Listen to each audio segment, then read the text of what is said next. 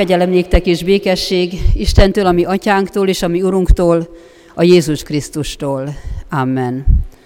Hallgassátok meg testvéreim, mai vasárnap igehirdetési alapigét, ezt megírva találjuk Pálapostolnak a korintusiakhoz írt első levelében, a 13. részben a következőképpen. Ha emberek vagy angyalok nyelvén szólok is, szeretet pedig nincs bennem, olyanná lettem, mint a zengő érsz vagy pengő cimbalom. És ha profétálni is tudok, ha minden titkot ismerek is, és minden bölcsességnek birtokában vagyok, és ha teljes hitem van is úgy, hogy hegyeket mozdítok el, szeretet pedig nincs bennem, semmi vagyok.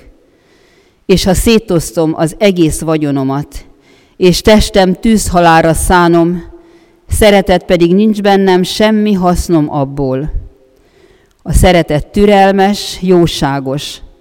A szeretet nem irigykedik, nem kérkedik, nem fuvalkodik fel, nem viselkedik bántón, nem keresi a maga hasznát, nem háborodik fel, nem rója fel a rosszat. Nem örül a hamisságnak, de együtt örül az igazsággal. Mindent elfedez, mindent hisz, mindent remél, mindent eltűr. A szeretet soha el nem múlik. De legyen bár profétálás, meg fog szűnni. Legyen nyelveken való szólás, véget fog érni. Legyen ismeret, el fog töröltetni. Mert töredékes az ismeretünk, és töredékes a profétálásunk. Amikor pedig eljön a tökéletes, megszűnik, ami töredékes.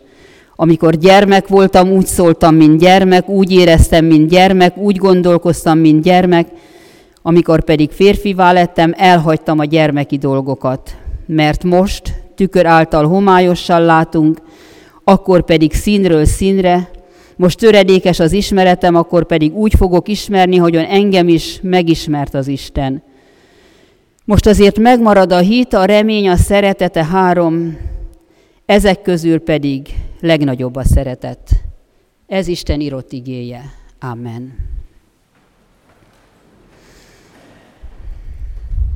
Keresztény gyülekezet, szeretett testvéreim a Jézus Krisztusban. Hát mit is mondhatnék? Gyönyörű ez a szeretet himnusza. Ezzel nem lehet vitatkozni.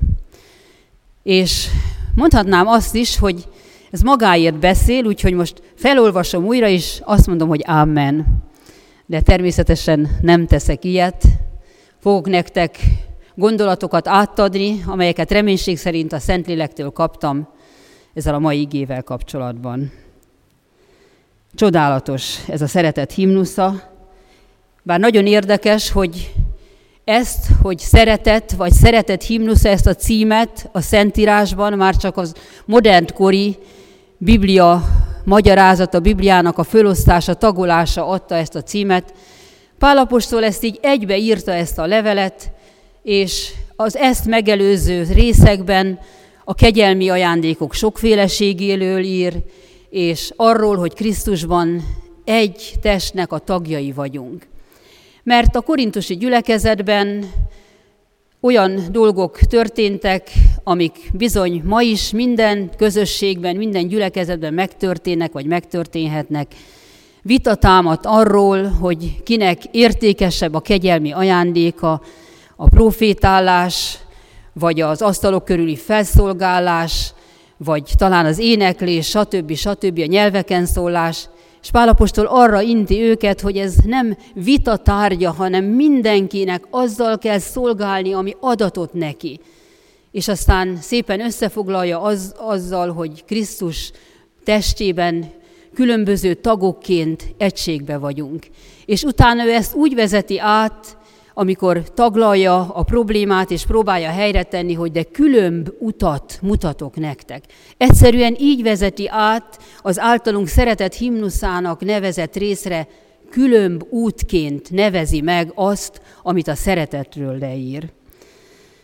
A szeretet himnusza azt gondolom, hogy nincs ember, aki valaha is találkozott a keresztény kultúrával, akkor ismeretlen lenne számára azt, amikor meghalljuk, hogy 1 Korintus 13, azonnal tudjuk, hogy miről van szó. És amikor én most ezt felolvastam, ha kívülről nem is tudjuk, gondolom, hogy mondtátok együtt velem az ismerős mondatokat, és magunkba bólogattunk, hogy igen, ez milyen igaz, így van, így kell lennie, csodálatos és tökéletes. Ennek ellenére, hogy talán azt mondhatnám, hogy a Biblia talán legismertebb része, talán nem túlzás, és hogy sok mondatot tudnánk, vagy tudunk belőle idézni, mégsem tudjuk sem megragadni, sem megélni a szeretetet. Ezt valljuk be őszintén, és ezt meg is éljük, és tudjuk, hogy sem megélni, sem megragadni nem tudjuk a szeretetet. Próbáljuk most megint egy kicsit körbejárni, mint annyiszor már az életünk során. Amikor a gyermekeim kicsik voltak, és az már régen volt, akkor bizonyára ez minden családban előfordulhatott, hogy azt az ételt, amit én fáradtságos munkával elkészítettem, csak turkálták a tányér egyik széléről a másikra a villával, piszkálták ki az egyes alkotórészeket, hogy ezt nem szeretem, ez nekem nem ízlik, meg nem is vagyok éhes, és mint gondolom minden más családban nálunk is elhangzott, hogy bezzeg az afrikai éhező gyerekek ezt megennék.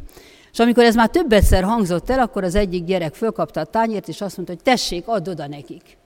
Na, itt jön a bökkenő, hogy ez nem ilyen egyszerű. Erre nincs módunk, hogy ilyen egyszerűen továbbítsuk azt, ami már nekünk nem kell. Bár én mindig azt szoktam mondani, hogy Isten kincsestára olyan bőséges és olyan gazdag, hogy bőségesen ellátja ezt a földet, nem kellene senkinek nélkülözni, csak mi emberek nem tudjuk elosztani. Ma azt mondjuk rá, hogy nincs logisztikánk erre.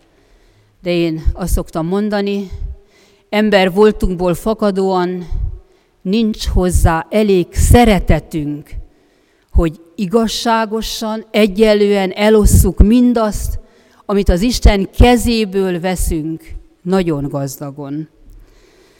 De mi azért szeretünk ilyen távlatokba tekinteni, áttekinteni a föld másik oldalára, és szánakozva, és talán szeretettel gondolni azokra, akik kevésbé jó körülmények között élnek, mint mi. Mert szeretünk, gondoljuk magunkban. Aztán itt van a föld létének, a földünknek a kérdése.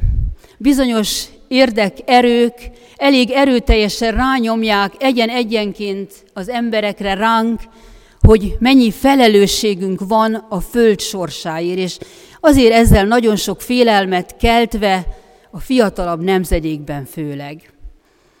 Természetesen úgy kaptuk ezt a földet, az isteni parancs ott van már a teremtés első napjaiban, őrizd ezt a kertet, gondozz és vigyázz rá.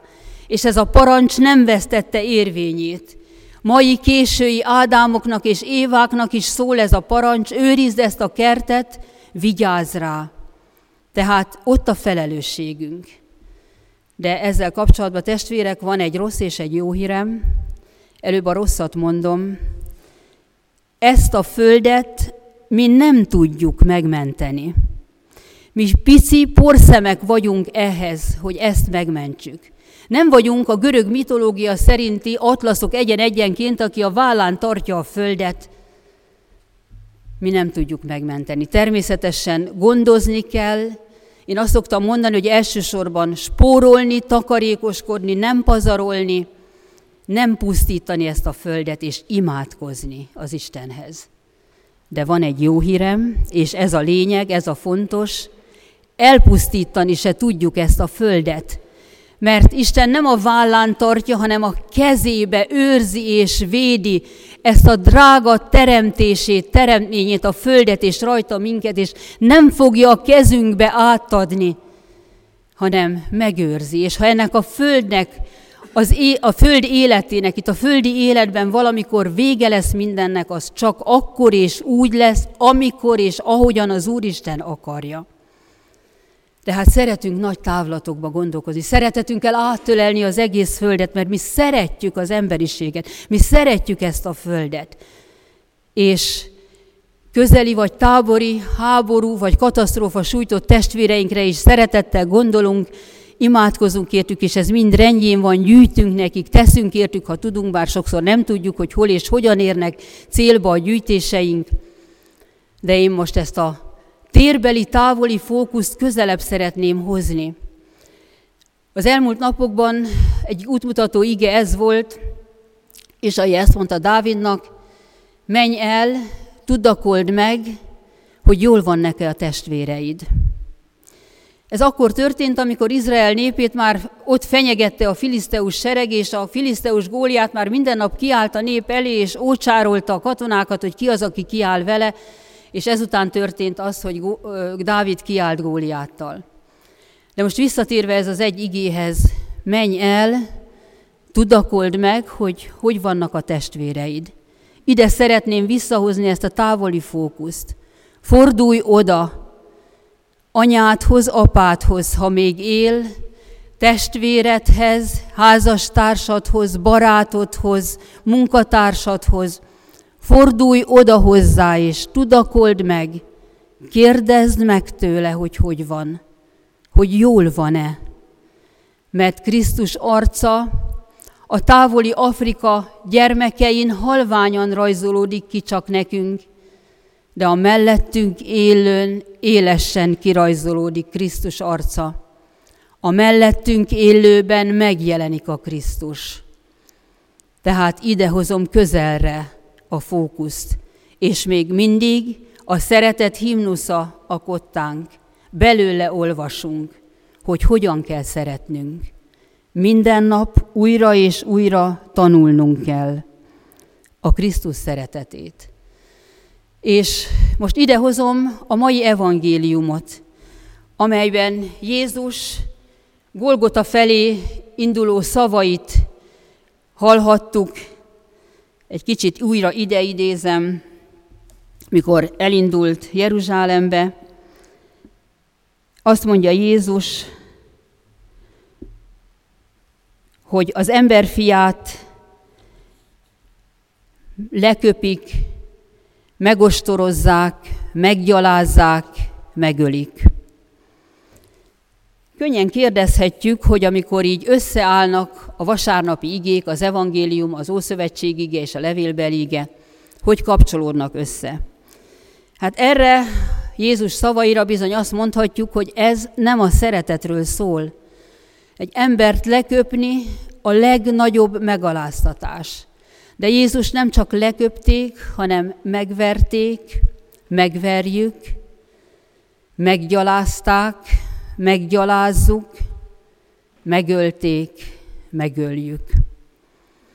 Hol találkozik ez a szeretettel? De talán minnyáján érezzük, ez nyilvánvalóan nem az emberi szeretet, amely, mint ahogy a korintusi levél sem az emberi szeretetről, ami gyarló, csetlőbotló szeretetünkről, arról az üzleti szeretetről szól, hogy majd ha szeretsz, akkor szeretlek. Ez az isteni szeretetről szól. Ez az isteni szeretet földre jötte, és már is szépen rárímel a korintusi levélre, hogy a szeretet nem fuvalkodik fel, nem kérkedik, nem háborodik fel, de mindent eltűr. Nagyon szépen egybe simul ez az evangélium, Jézus jövendő tette, mert itt még csak jövendőli, megmondja, hogy mi vár rá, de mi már tudjuk, hogy ez vált rá. Nagyon szépen egymesimul mindazzal, amit Pálapostól a korintusi levélben ír.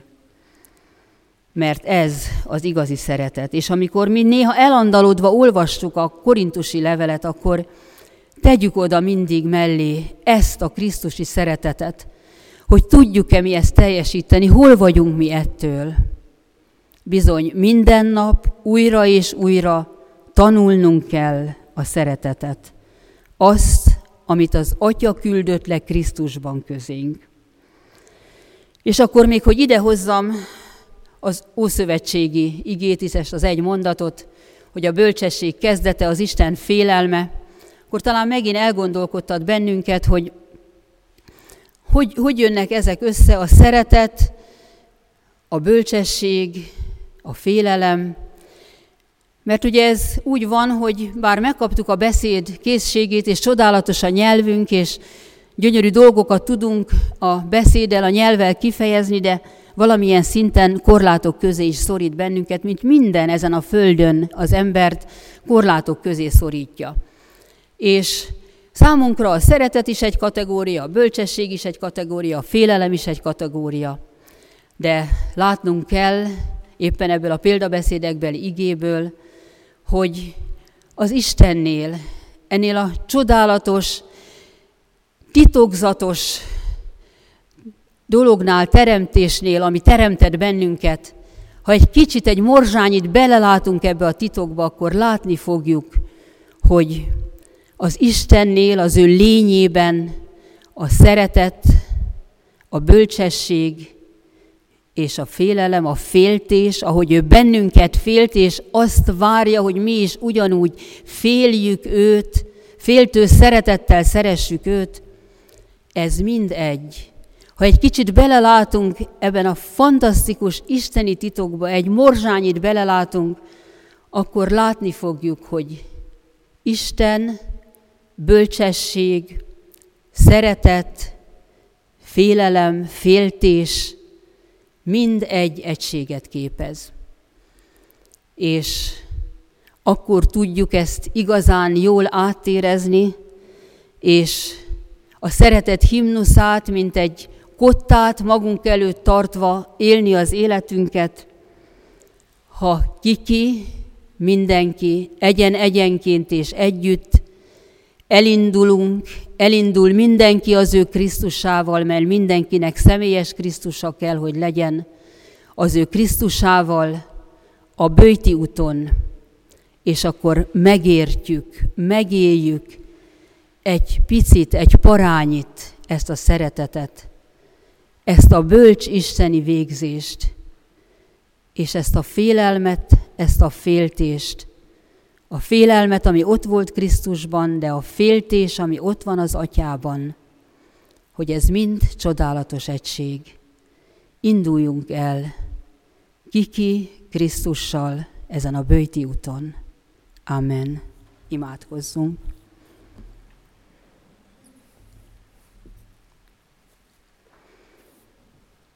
Hálát adok neked, Istenünk, hogy a kereszt evangéliumában megmutattad isteni bölcsességedet, üdvözítő erődet. Ad nekünk szent lelkedet, hogy megnevessük a keresztről szóló bizonyságtételt, és meg ne botránkozzunk benne, hanem higgyünk és üdvözüljünk általa az Úr Jézus Krisztusért. Amen.